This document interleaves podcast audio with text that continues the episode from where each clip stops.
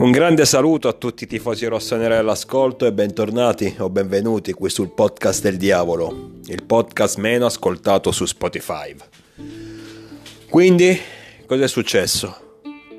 La grande Inter si è dimostrata essere una squadra battibile, si è dimostrata essere una squadra normalissima, che può tranquillamente perdere anche contro il Sassuolo. Vi sorprende questo quando io da settimane lo sto dicendo, che l'Inter, almeno nell'11 iniziale, meno forte rispetto allo scorso anno, che noi siamo stati dei grandissimi polli nel derby perché gliel'abbiamo regalato, non ci hanno battuto in quel modo, perché sono di un altro livello, sono nettamente superiori, ci hanno battuto in quel modo perché noi praticamente non siamo scesi in campo.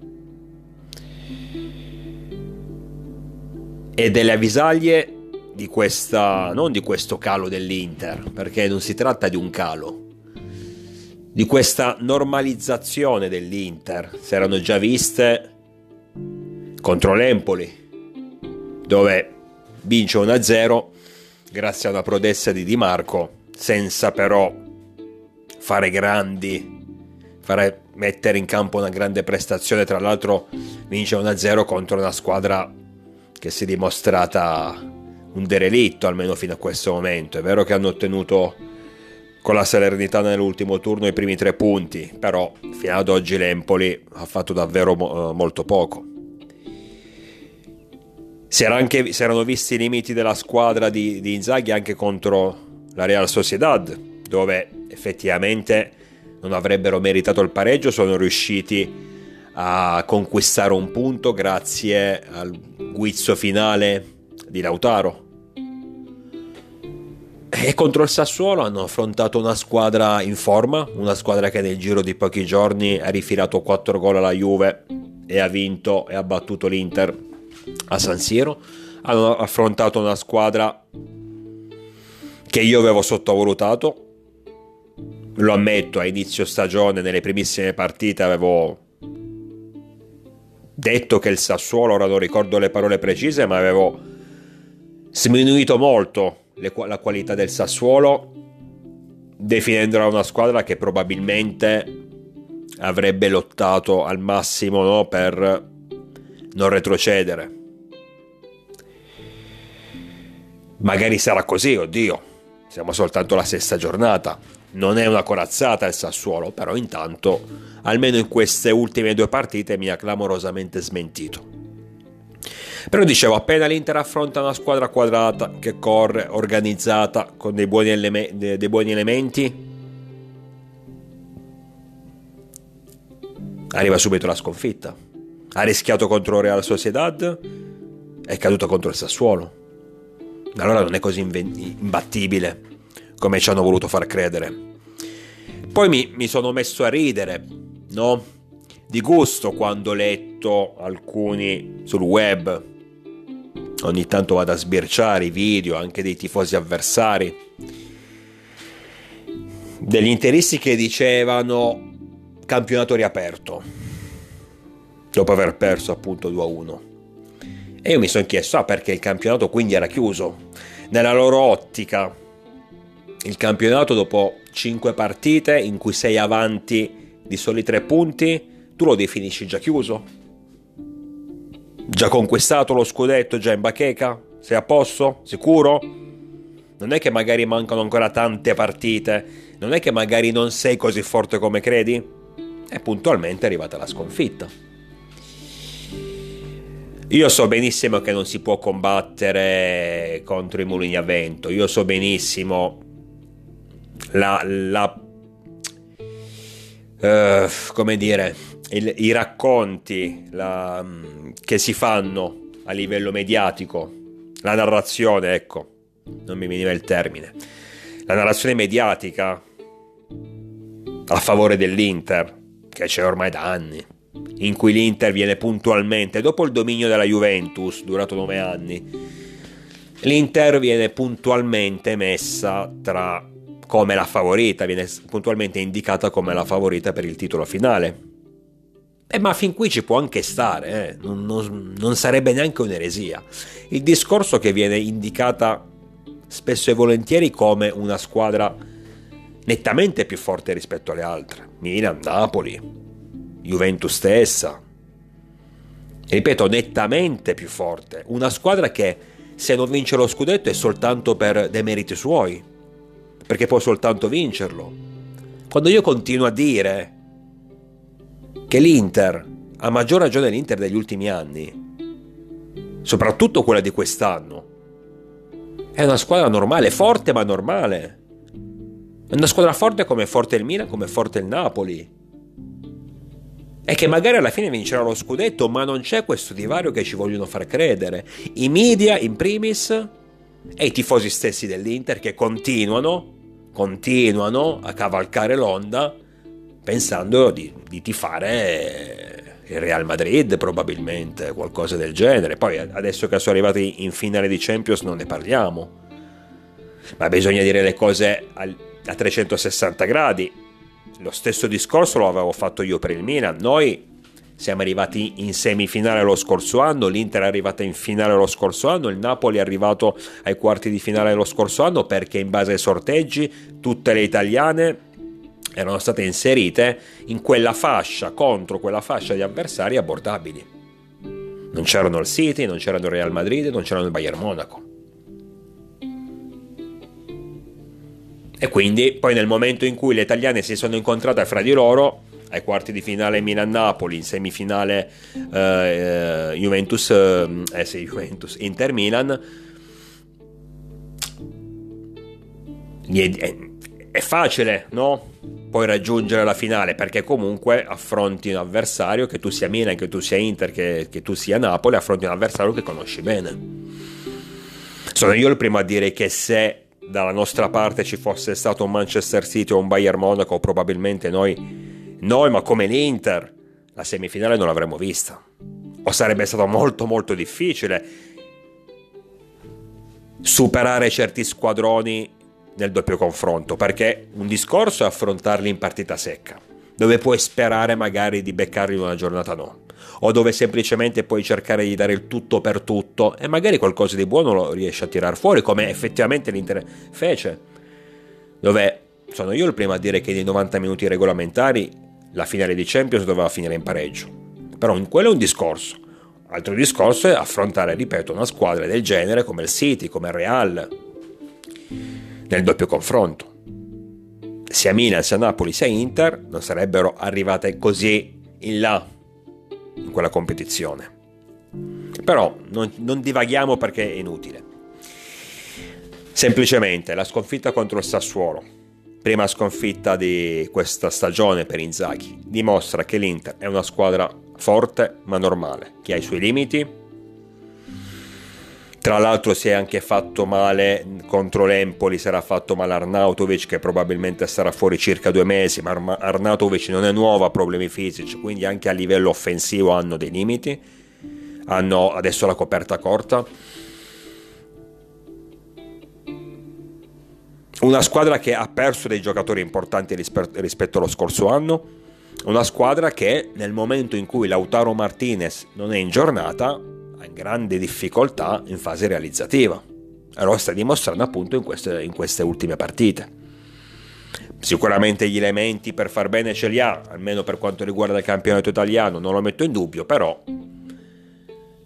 smettiamola ad un certo punto, ragazzi, di idealizzare l'Inter come se fosse questo squadrone inarrivabile, perché non è così, se no non vai a perdere col Sassuolo in casa, è semplice, non vai a perdere col Sassuolo in casa. Magari non vinci 5-0, va bene, ma la vinci. Semplice. E invece dopo un primo tempo dove l'Inter si passa in vantaggio grazie anche a un gol di Don Fries in quell'occasione però la difesa del Sassuolo effettivamente ha coperto molto male un tiro tra l'altro che secondo me era pure parabile angolato ma molto lento quindi un, un, errore, un doppio errore del, mar- del, diretto marcatore di Dumfries, adesso non ricordo i nomi, e del portiere avversario, che consentono quindi eh, all'Inter di passare in vantaggio senza aver, strafatto, senza aver, fatto nulla di eccezionale. Nei secondi 45 minuti il Sassuolo continua a fare la sua partita onestissima. Già in precedenza aveva sfiorato il gol, già dopo l'1-0 in realtà aveva sfiorato il gol nei, minuti di recupero della, della, prima frazione. Nei secondi 45 minuti il Sassuolo di Dionisi continua a fare la sua partita onestissima Niente di che, perché parliamo sempre del Sassuolo, ragazzi, non sono diventati fenomeni improvvisamente. Forse non sono così scarsi come io li avevo reputati, per carità, ma non sono diventati fenomeni. Perché hanno fatto 4 gol alla Juve e hanno battuto l'Inter. Ma quando una squadra gioca un calcio ordinato, anche elementi mediocri possono sicuramente tirar fuori molto di più rispetto alle loro reali qualità. E soprattutto quando di fronte hanno un avversario arrogante, presuntuoso come l'Inter di Inzaghi, che, che crede di essere così tanto superiore, e poi capitano queste cose qui. Non mi sono affatto sorpreso, ma assolutamente, anzi. Alla vigilia, se avessi dovuto giocarmi un euro, probabilmente l'avrei messo sull'Inter, questo sì. Ma se alla fine se mi avessero detto come poi è accaduto, guarda che vincerà il Sassuolo, non avrei urlato allo scandalo, come molti stanno facendo tuttora. L'Inter è una squadra con dei limiti, soprattutto in fase offensiva nel momento in cui non gira Lautaro.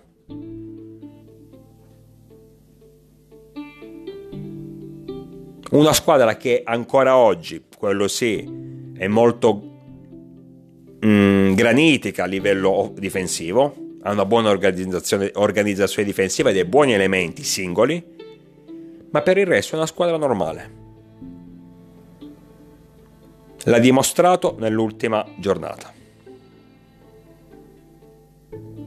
La Juventus invece ma la Juventus batte il Lecce 1-0, una partita un tre punti meritati, quello sì, perché effettivamente il Lecce non ha fatto nulla, la Juve già prima della rete di Milik che ha sancito il risultato aveva sfiorato almeno in due occasioni la rete, soprattutto con Chiesa, dopo circa una ventina di minuti, strano che uno come lui sbagli da quella posizione. Mm, una partita senza infamia, senza lode, è vero che affrontava un Lecce in forma, un Lecce che non aveva ancora perso partite, se non sbaglio è arrivato a giocare allo Juventus Stadium da terzo in classifica, poi per carità dopo 5 partite la posizione in, graduato- in graduatoria è abbastanza relativa. Però parliamo pur sempre del Lecce, eh, che sta dimostrando di avere dei buoni elementi, che sta dimostrando anche una bella tenuta di gioco in queste primissime giornate, ma è sempre il Lecce. Dopo che ti sei preso 4 gol dal Sassuolo, non è stata una grandissima reazione, giocavi in casa davanti al tuo pubblico, la vittoria era, era l'unico risultato plausibile, ripeto, ma soprattutto dopo aver preso 4 schiaffi dal Sassuolo. Hai ottenuto il massimo davvero con il minimo sforzo. La Juventus continua a non giocare bene, continua ad affidarsi alle giocate dei singoli tra l'altro il gol di Milek eh, ha rischiato anche di essere annullato per un possibile fuorigioco che poi non c'era, però se gli avessero annullato il gol non so come sarebbe finita. Ripeto, è una partita che ha amministrato la Juve, sostanzialmente ha meritato, ha meritato di vincere, però io contestualizzo sempre le vittorie, nel senso che nel momento in cui, ma come ad esempio noi quando abbiamo battuto il Verona, Arrivavamo dalla batossa del derby, giochi in casa contro una squadra nettamente inferiore. La vittoria è il minimo, è il minimo sindacabile, anzi anche in quel caso un 1-0 era abbastanza risicato, era, era, poco. Poi noi ci trovammo in quella situazione a schierare la difesa a 3, a dover rinunciare a Calabria, a Teo. Ci furono dei problemi di formazione inizio, prima dell'inizio del match, a prescindere da questo che la Juve batta a Lecce in casa dopo una, una, sconfitta umiliante ci sta benissimo. Non ha brillato, la Juve è questa, ragazzi. Cioè, lo dirò anche per la Roma di Mourinho, uh, lo dico adesso per la Juve di Allegri. La Juve è questa qua. Cioè, effettivamente parlare di una partita della Juventus basta avanza per tutte quelle successive. Perché la Juve è questa. Non ti aspettare un grande gioco, non ti aspettare un'organizzazione, non ti aspettare nulla. Aspettati soltanto al massimo le giocate singole. Anni fa, quando la Juve aveva tanti giocatori singoli forti, era un discorso, vincevi molto più facilmente. Non brillavi, che... ma vincevi. Adesso che campioni, il numero dei campioni si è ristretto notevolmente, eh, vedi che fai fatica, fai fatica anche con il Lecce, fai fatica con il Bologna in casa, prendi schiaffi dal, Bolo- dal, dal Sassuolo, è normale, ma la Juve è questa qui. Finché ci sarà Allegri, la Juve è questa qui. Punto. Che piaccia o meno, So che c'è una diatriba tra tifosi bianconeri, tra chi assolutamente non lo vuole sentire nominare, eh, Massimiliano Allegri, tra altri che invece lo difendono dicendo che il, il, i problemi sono i giocatori. Questo a noi non ci interessa. Però la Juve è questa. Prendere o lasciare. E non cambierà in questa stagione, non imparerà a giocare bene a calcio improvvisamente. Sarà sempre questa, una squadra che si deve affidare per forza alle situazioni che i, loro, che i suoi singoli possono creare. E nel momento in cui i suoi singoli o non ci sono per magari infortunio o altre motivazioni o per turnover, oppure non sono in giornata, allora troveranno difficoltà con chiunque, in qualunque situazione. Quindi la Juve ottiene tre punti, bene sicuramente perché almeno si scrosta un attimo le scorie del dopo Sassuolo, però poca roba ragazzi, non fa paura questa squadra, non mi convince questa squadra. Mi aveva dato dei buoni segnali la prima giornata contro l'Udinese perché ho detto cavolo dai la prima giornata vinci, vai a Udine vinci 3-0 però poi vedendo l'Udinese ragazzi ne parliamo tra poco vedendo l'Udinese di ade- almeno di queste prime giornate mi pare quasi quasi ovvio che vinci 3-0. Tra l'altro in quell'occasione ricordo bene che ci furono anche dei palesi errori da parte di Silvestri, l'estremo difensore frulano. Quindi mettici che la squadra ludinese ad oggi è, è molto scarsa. Metti pure che in una partita il portiere ti commette degli errori e hai fatto la frittata. Poi dalle, dalle, dalle, successive uscite la Juve si è dimostrata la squadra che è tuttora, che, che, che, che era quella dello scorso anno. L'ho detto, una formazione che si deve affidare ai singoli, di più non può. Il passo in più non lo può fare, per questo non la posso considerare per lo scudetto. Non posso credere che la Juventus, soltanto perché non ha le coppe, può vincere lo scudetto. Questa Juventus non può, perché è molto limitata. Il Napoli esce alla grande da, questa, da questo piccolo periodo di crisi, non vinceva da tre partite.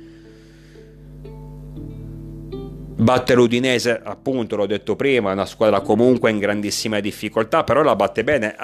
Stile lo scorso anno, ho visto il Napoli dello scorso anno con un Kvaratskhelia in grandissima forma, autore di un gran gol, tra l'altro ha preso anche due pali, un Osimè Osimen che segna la rete del 2-0 non esulta o comunque esulta un po' scuro in volto per quello che è capitato perché alla fine se devo parlare ad, os- ad, oggi del Napoli più che la sfida contro l'Udinese che ripeto hai vinto 4-1 benissimo sei uscito da questo piccolo periodo di crisi benissimo ma hai affrontato una squadra davvero in grande difficoltà quindi mi viene più da parlare di quello che è successo prima nella sfida con l'Udinese perché è qualcosa di abbastanza singolare se non grottesco.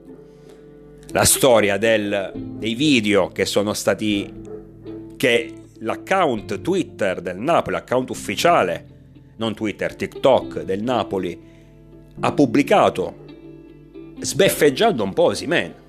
Due video che tutti avete visto, quindi non ve li sto a raccontare, uno in cui viene parodizzato il, il rigore sbagliato dallo stesso Osimen contro il Bologna, un altro video in cui il ragazzo viene quasi boh, viene mostrato come fosse una una um, un, una noce di cocco, ecco non mi veniva il termine Quindi io sta cosa non l'ho capita. Me la dovrebbero spiegare, eh? poi non so, magari il Napoli, la, eh, la società Napoli eh, è, è solita nel creare questi video un po' di sfottò, un po' di presa in, gi- presa in, giro per i propri giocatori, non lo so, però a me, dato che ho sentito anche dei tifosi partenopei dire eh, ma perché arrabbiarsi tanto, eh, perché Osime si, si, è arrabbiato tanto e quella è solo ironia, non, non, non ha compreso l'ironia. Per carità, l'ironia va benissimo, ma c'è un limite. Secondo me, se si supera il limite, l'ironia diventa presa in giro. Giustamente, a mio avviso, il giocatore si è abbastanza incazzato per non parlare delle dichiarazioni del suo procuratore Calenda che addirittura ha parlato di una possibilità che l'entourage del giocatore vada per vie legali. Credo che comunque sia, parliamo veramente di cazzate, comunque sia si troverà una soluzione.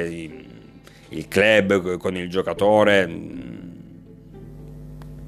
chiuderanno la storia in maniera apparentemente pacifica, ecco.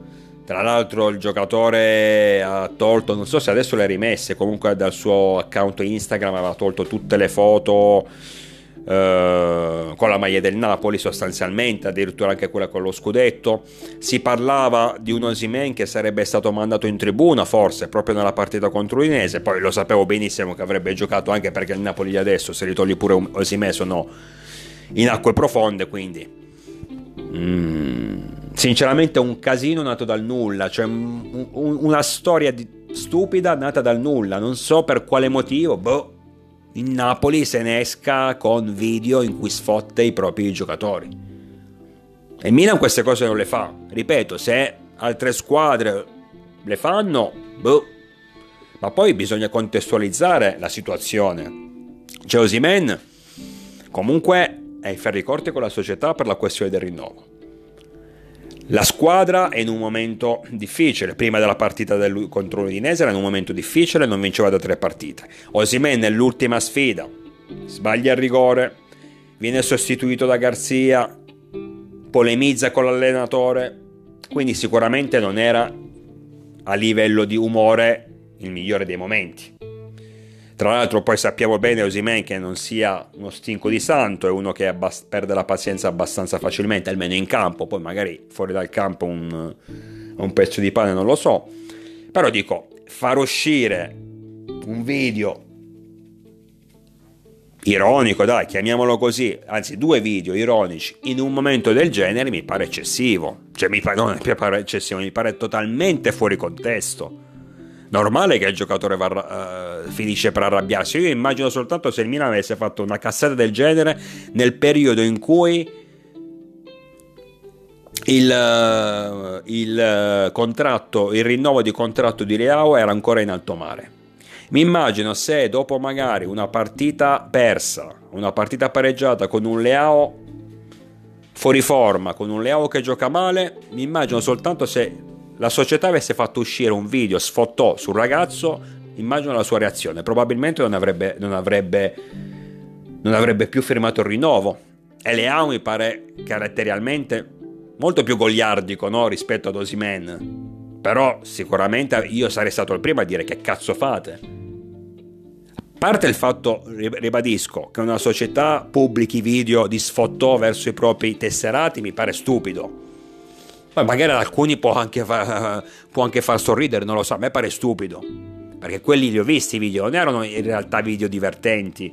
Cioè erano video che effettivamente sfottevano. Però va bene. Già quella mi pare quindi una sciocchezza. Ma poi in un momento del genere, dove le, la squadra non sta andando bene, dove il giocatore ha appena sbagliato un rigore ed è entrato in attrito con l'allenatore, tu fai sta roba. È un autogol clamoroso. Anzi, ti va già bene che non sia stato Osimena a dire io con voi non gioco più, vaffanculo. Ti va già bene.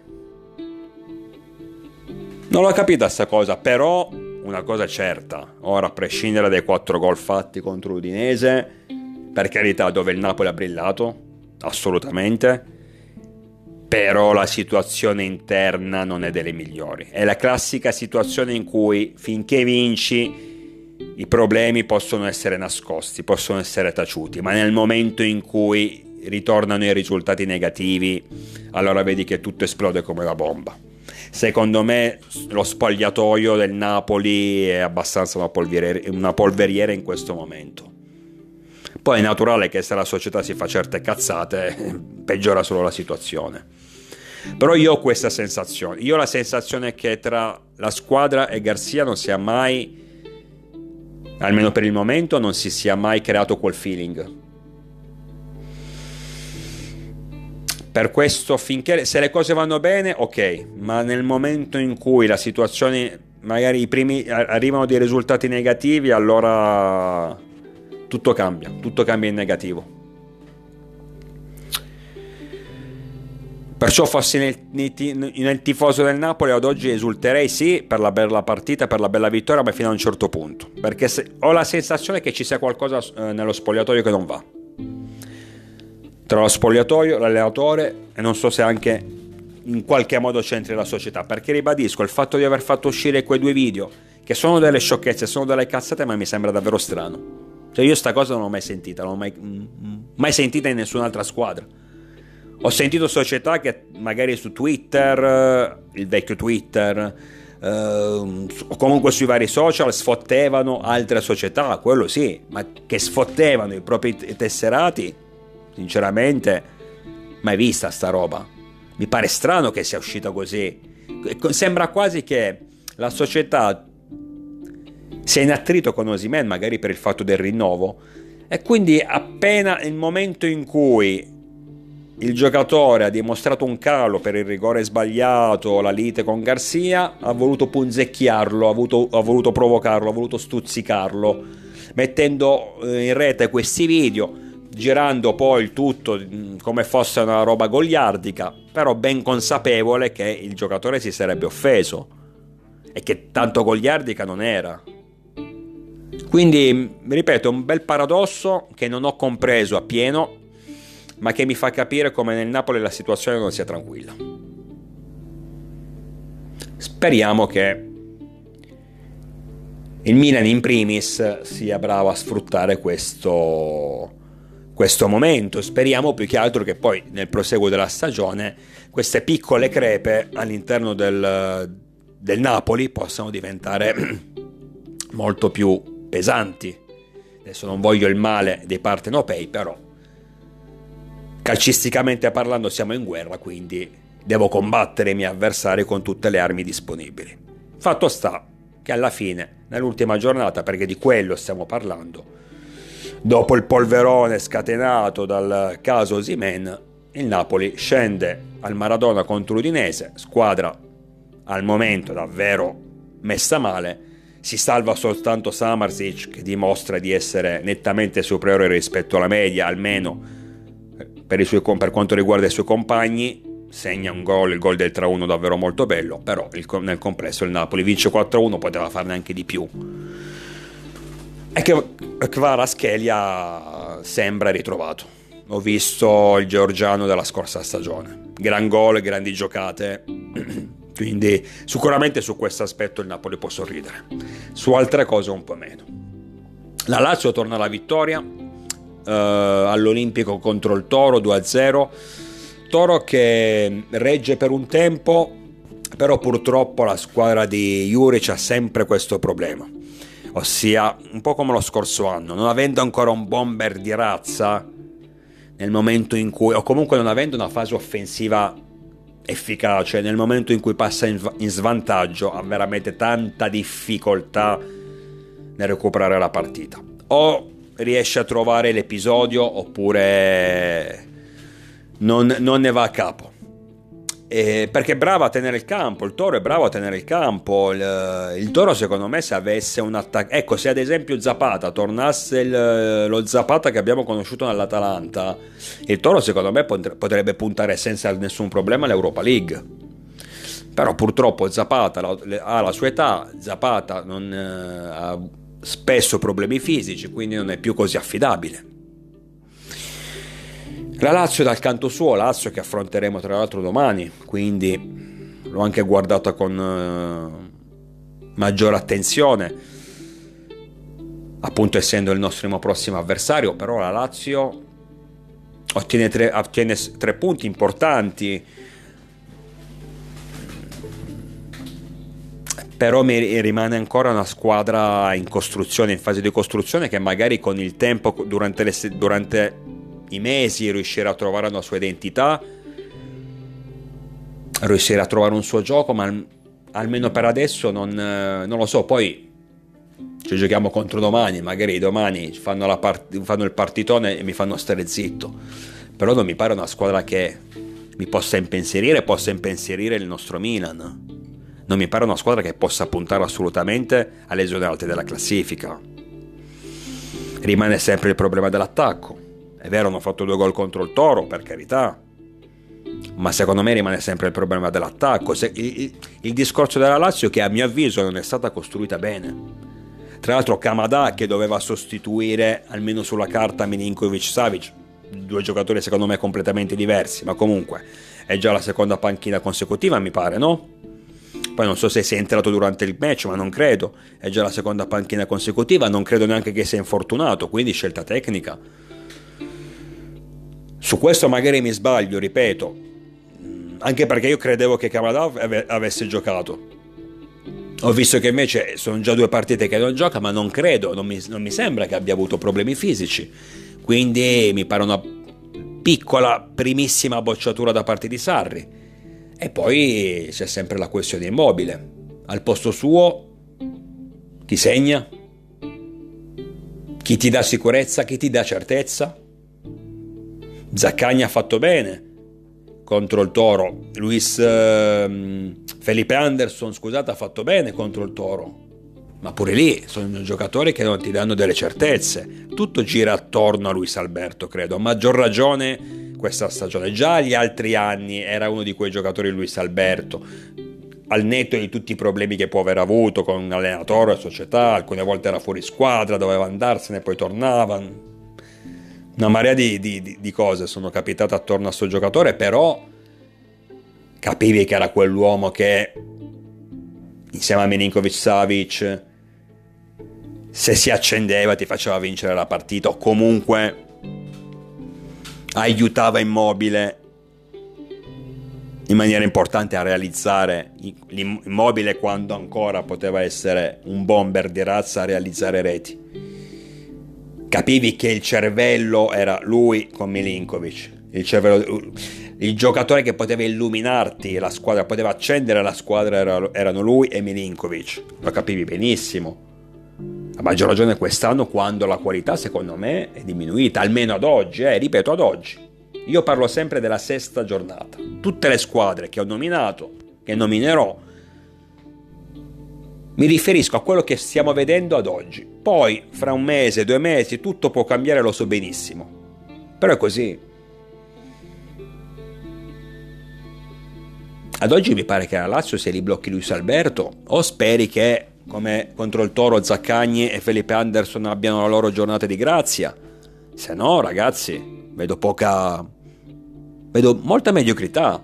Cioè io non capisco perché i Lazia, molti tifosi della Lazio ho notato che sono, molt, sono entusiasti della campagna acquisti fatta. Secondo me, l'avevo già detto in precedenza, una squadra che ha venduto Milinkovic a 40 milioni, ha avuto, si è qualificata in Champions, quindi ha avuto quei 30 milioni come tutte. Un budget di circa 70 milioni, magari non li spendi tutti sul mercato, ma ne, ne puoi spendere, non lo so, una sessantina, quello che è. In tutto questo mi pare che abbia preso poca roba. Cioè non mi pare che si sia così rinforzata, eh? almeno ad oggi. Anche perché poi gli rimane sempre quel problema lì.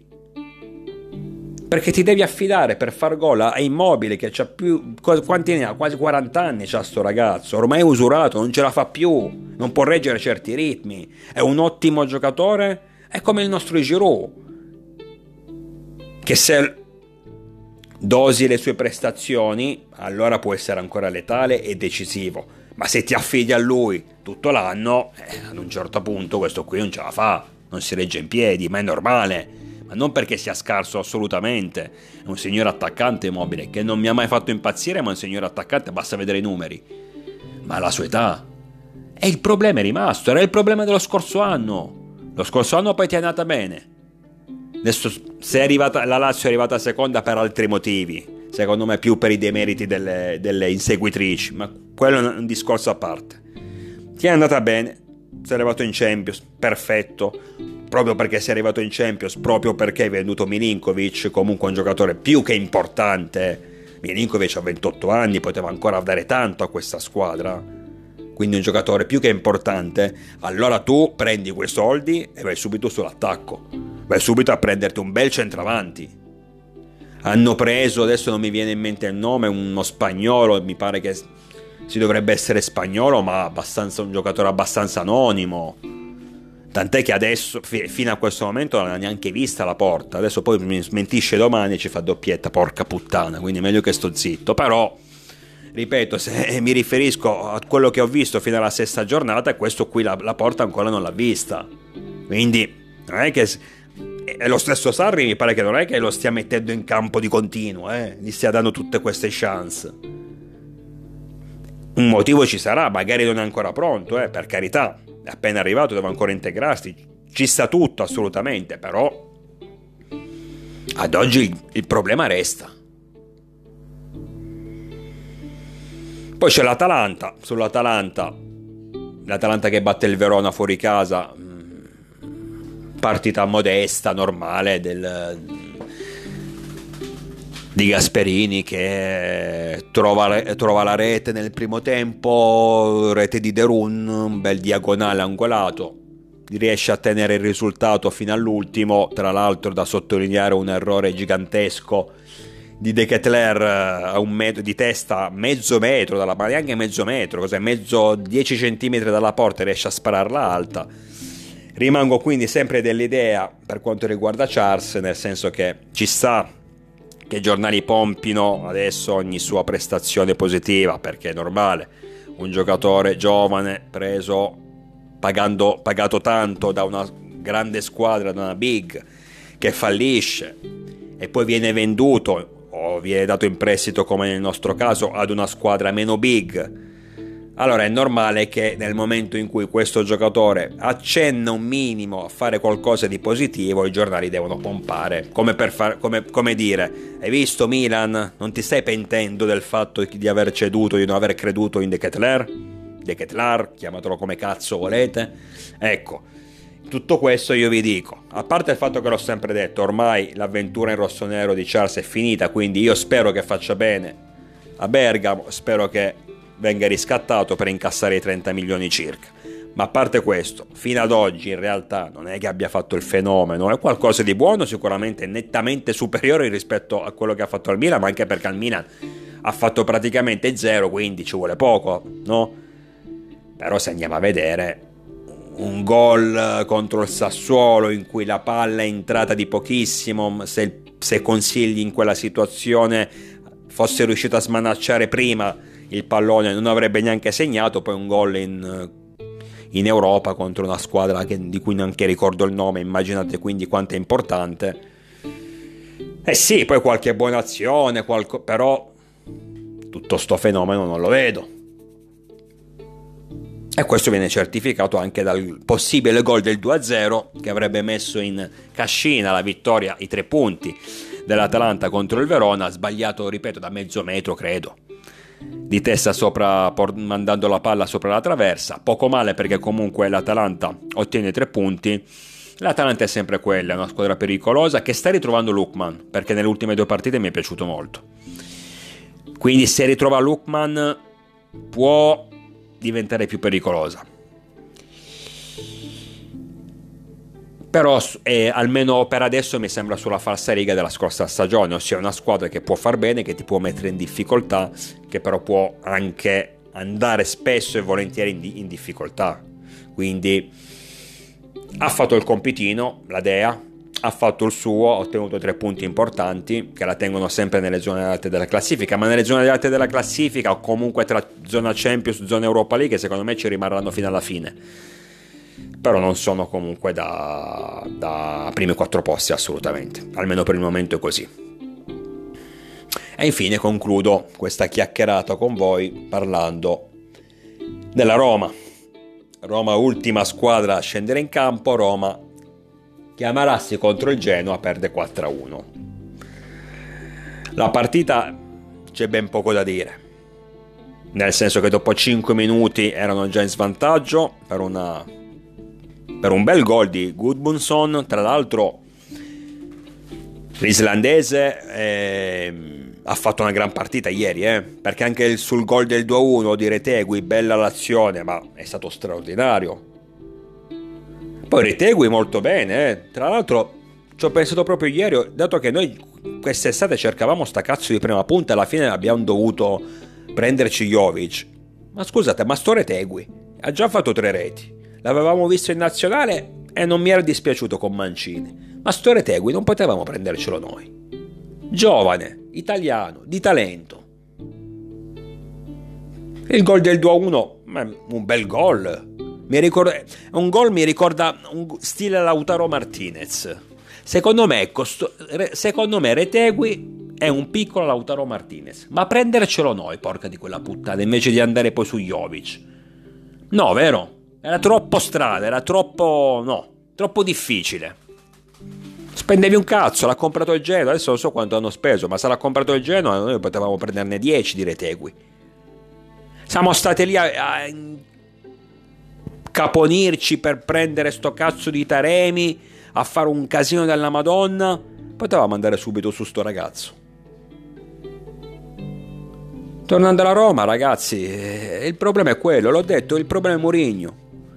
Ma, ma, ma, se dovessi parlare della Roma, anche se non sono tifoso, ma se dovessi parlare della Roma dovrei fare un podcast a parte. Perché, e quindi provo a sintetizzare.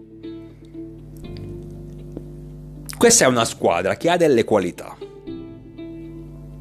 È una squadra che è stata costruita in un modo che a me non piace, ma perché hai giocatori come Lukaku presi in prestito che molto probabilmente il prossimo anno, soprattutto se non ti qualifichi per la Champions, non riuscirai a riscattare e quindi ti ritroverai a dover rifondare la squadra. Una, so- una squadra fatta anche di parametri zero che magari ti possono andare bene, ma fino a un certo punto, perché Anwar è un buon giocatore, ma ha problemi fisici spesso e volentieri. I parametri zero a volte sono così, no?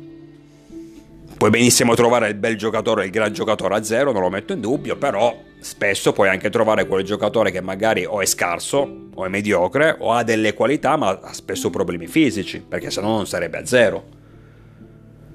Ecco, no? o, o, comunque, ok, magari andrebbe a parametro zero, tanto ormai molti, quasi tutti i giocatori vanno a parametro zero, però se fosse così forte arriverebbero le solite squadre no? di Premier o chi per loro ad offrirgli triplo dell'ingaggio e te lo portano via. Quindi non mi piace come è costruita la squadra, però è anche vero che è una società che non ha molti soldi da spendere, fa di necessità virtù, ma a prescindere da questo, ad oggi la qualità non è male, perché la Roma ha della qualità, ragazzi. Beh, basta già solo vedere l'attacco, eh? Basta già solo vedere eh, Dybala e Lukaku, ma di che stiamo parlando? Ma anche il fatto che come prima alternativa considerando che Abram è fuori ai box, ma che ci fosse Abram, ragazzi, Lukaku, di Bala Abram, poi magari Abram e Lukaku si, si pesterebbero i piedi, non lo so, ma sarebbe atomico come attacco. Ma comunque dico, la prima alternativa è Belotti, eh? non è l'ultimo scappato di casa Belotti, tutt'altro. Per non parlare poi di Cristante, per non parlare di Renato Sanchez, due buoni giocatori assolutamente, Spinazzola, a me è sempre piaciuto Luca Pellegrini, anche se comunque già nell'ultimo anno non, non, ha brillato molto, però ha sicuramente delle qualità balistiche. Cioè, adesso non faccio l'elenco di tutti i giocatori della Roma, ma lo sappiamo, è una bella squadra, con dei limiti sicuramente, eh, non da scudetto, quello che vuoi, però è una bella squadra. Dove ci hai messo un Lukaku che pur non facendomi impazzire, l'ho sempre detto, però è un gran terminale offensivo. Alla fine ieri Lukaku una palla ha avuto e l'ha buttata dentro. Era in fuorigioco, però solo quella gli è arrivata sostanzialmente. E quindi cosa dico io? Non è possibile che una squadra con questa qualità, che può tranquillamente lottare per il quarto posto, ma tranquillamente, abbia questi risultati. Il problema è che la Roma ha questi risultati da ormai tre anni. Questo è il terzo anno di Mourinho. Perché il problema è in panchina Il problema è un nome, un cognome, José Mourinho. Punto. So benissimo che, sono, che molto, nell'ambiente romano è molto difeso, soprattutto da tanti tifosi giallorossi, lo so benissimo, per il carisma, per la figura, per il simbolo che rappresenta, per quello che volete, per quello che ha vinto in passato, ma credo che allena- altri allenatori per molto meno sarebbero stati cacciati, cioè sono stati cacciati, e lui è ancora libero, saldo. Ma la Roma non ci arriva in Champions, secondo me, ragazzi. La Roma quest'anno non ci arriva in Champions perché la Roma è sempre. Poi, per carità, adesso è partita malissimo, però può essere stato un caso. Sicuramente si riprenderà, ci mancherebbe. Però la Roma è questa, ma è, è la stessa squadra che vediamo. Di, la, la, squadra di Mourinho è la stessa che stiamo vedendo da quando il portoghese si è seduto in panchina a Trigoria. È quella. Quello, lo stesso discorso, vedete, lo stesso discorso che ho fatto per uh, la Juve d'Allegri, cioè quella è, quella rimane. La Roma è una squadra discontinua, una squadra che non ti dà certezze, è una squadra che poi magari la prossima, mi pare che giochino contro il Frosinone, vincerà anche 5-0 e ci saranno tutti i sostenitori di Mourinho ad esultare, andranno in piazza felici, contenti siamo tornati, bla bla bla, bla tutte ste cazzate, ma poi puntualmente la partita successiva o due partite successive, le, le due partite successive, quello che è, qualche danno lo combinano, sicuro, perché è una squadra che non ti dà certezza, non ti dà sicurezza. È una squadra così non può lottare per i primi quattro posti. O ci può arrivare soltanto se le altre si suicidano. Se le altre fanno peggio, allora tu ci arrivi.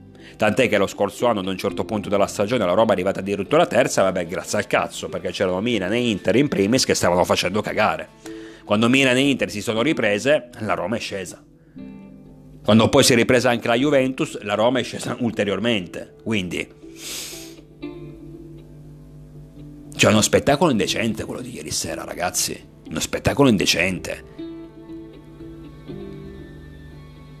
Cioè tu prendi 4 gol da una neopromossa con tutto rispetto per il Genoa, che sicuramente quest'anno può fare il suo campionato più che dignitoso, che al Ferrari sia sempre un avversario ostico da affrontare. Tra l'altro noi abbiamo il Genoa dopo la Lazio, quindi occhio, perché poi tra l'altro in mezzo ci sarà pure la Champions League contro il Borussia, quindi stiamo, stiamo tranquilli.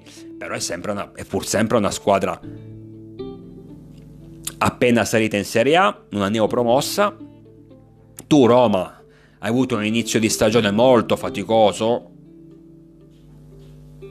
e devi assolutamente dare delle risposte, a maggior ragione contro una neopromossa, contro comunque una squadra nettamente inferiore a te a livello qualitativo. Non puoi permetterti c- certe cose.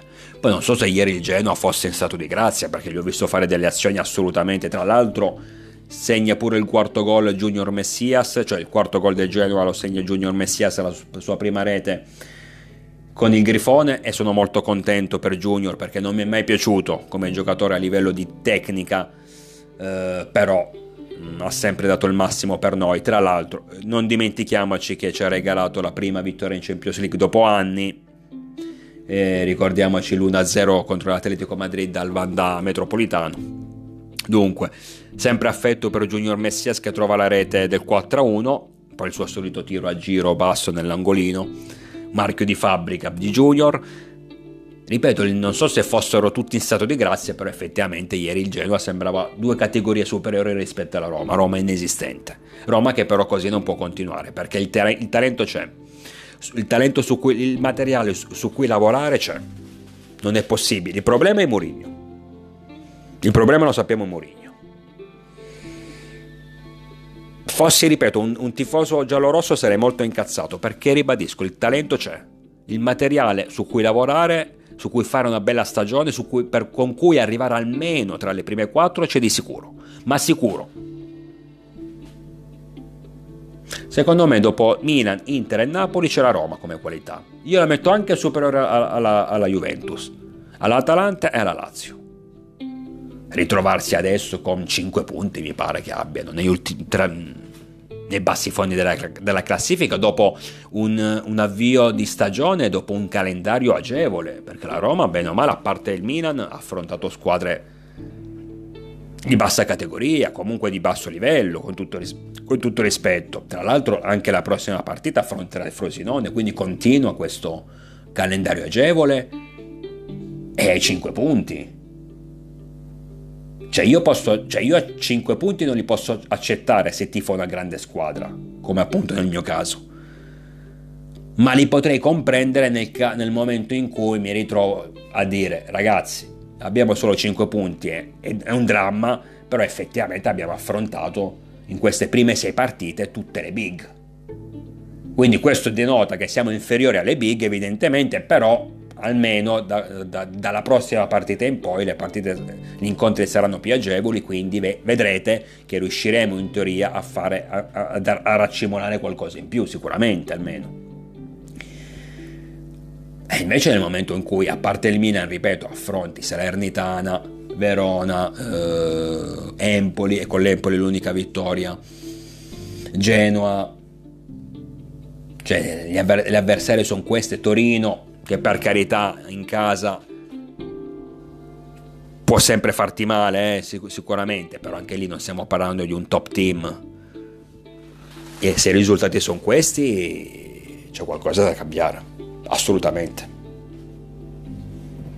Una squadra che non può accontentarsi, non può andare, non può andare avanti così, perché sicuramente si riprenderà, però praticamente dopo sei partite ha già compromesso in parte la stagione, ha già compromesso in parte la qualificazione Champions, è già a cos'è, 10 punti, no? 10 punti dal primo posto, sono tanti dopo sei partite. Il problema è in panchina. Il problema in, in panchina dovrebbero capire che Mourinho ormai è un ex grande allenatore. Lo dico da tempo, non sicuramente dopo, solo dopo la partita di ieri, lo dico da tempo. È un ex grande allenatore. Bravo tanto ormai a fare cacciara, a buttare sulla rissa verbale, ad accusare, eh, però in realtà non è più bravo, non è mai stato, bra- non è mai stato bravo a far giocare bene le, le, squ- le proprie squadre, quello sì però almeno un tempo era bravo a comunicare con i giocatori ad infondere ai giocatori uno spirito vincente. Adesso non è più in grado di fare neanche questo. Classico allenatore ormai che o li metti 30 figurine in rosa, 30 campioni in rosa, oppure questo qui non ti arriva neanche tra le prime 4 in Italia. Comunque, ragazzi, siamo a più di 50 minuti, io direi di farla finita qui. Domani c'è la partita con la Lazio, quindi ci sentiamo molto presto, speriamo di vincerla. Io ho delle buone sensazioni, so di essermela mandata, però è così. Ma comunque non prendiamo sotto gamba questa partita perché mm, affrontare comunque Sarri è sempre complicato. Io vi aspetto numerosi, naturalmente sempre, con il diavolo dentro.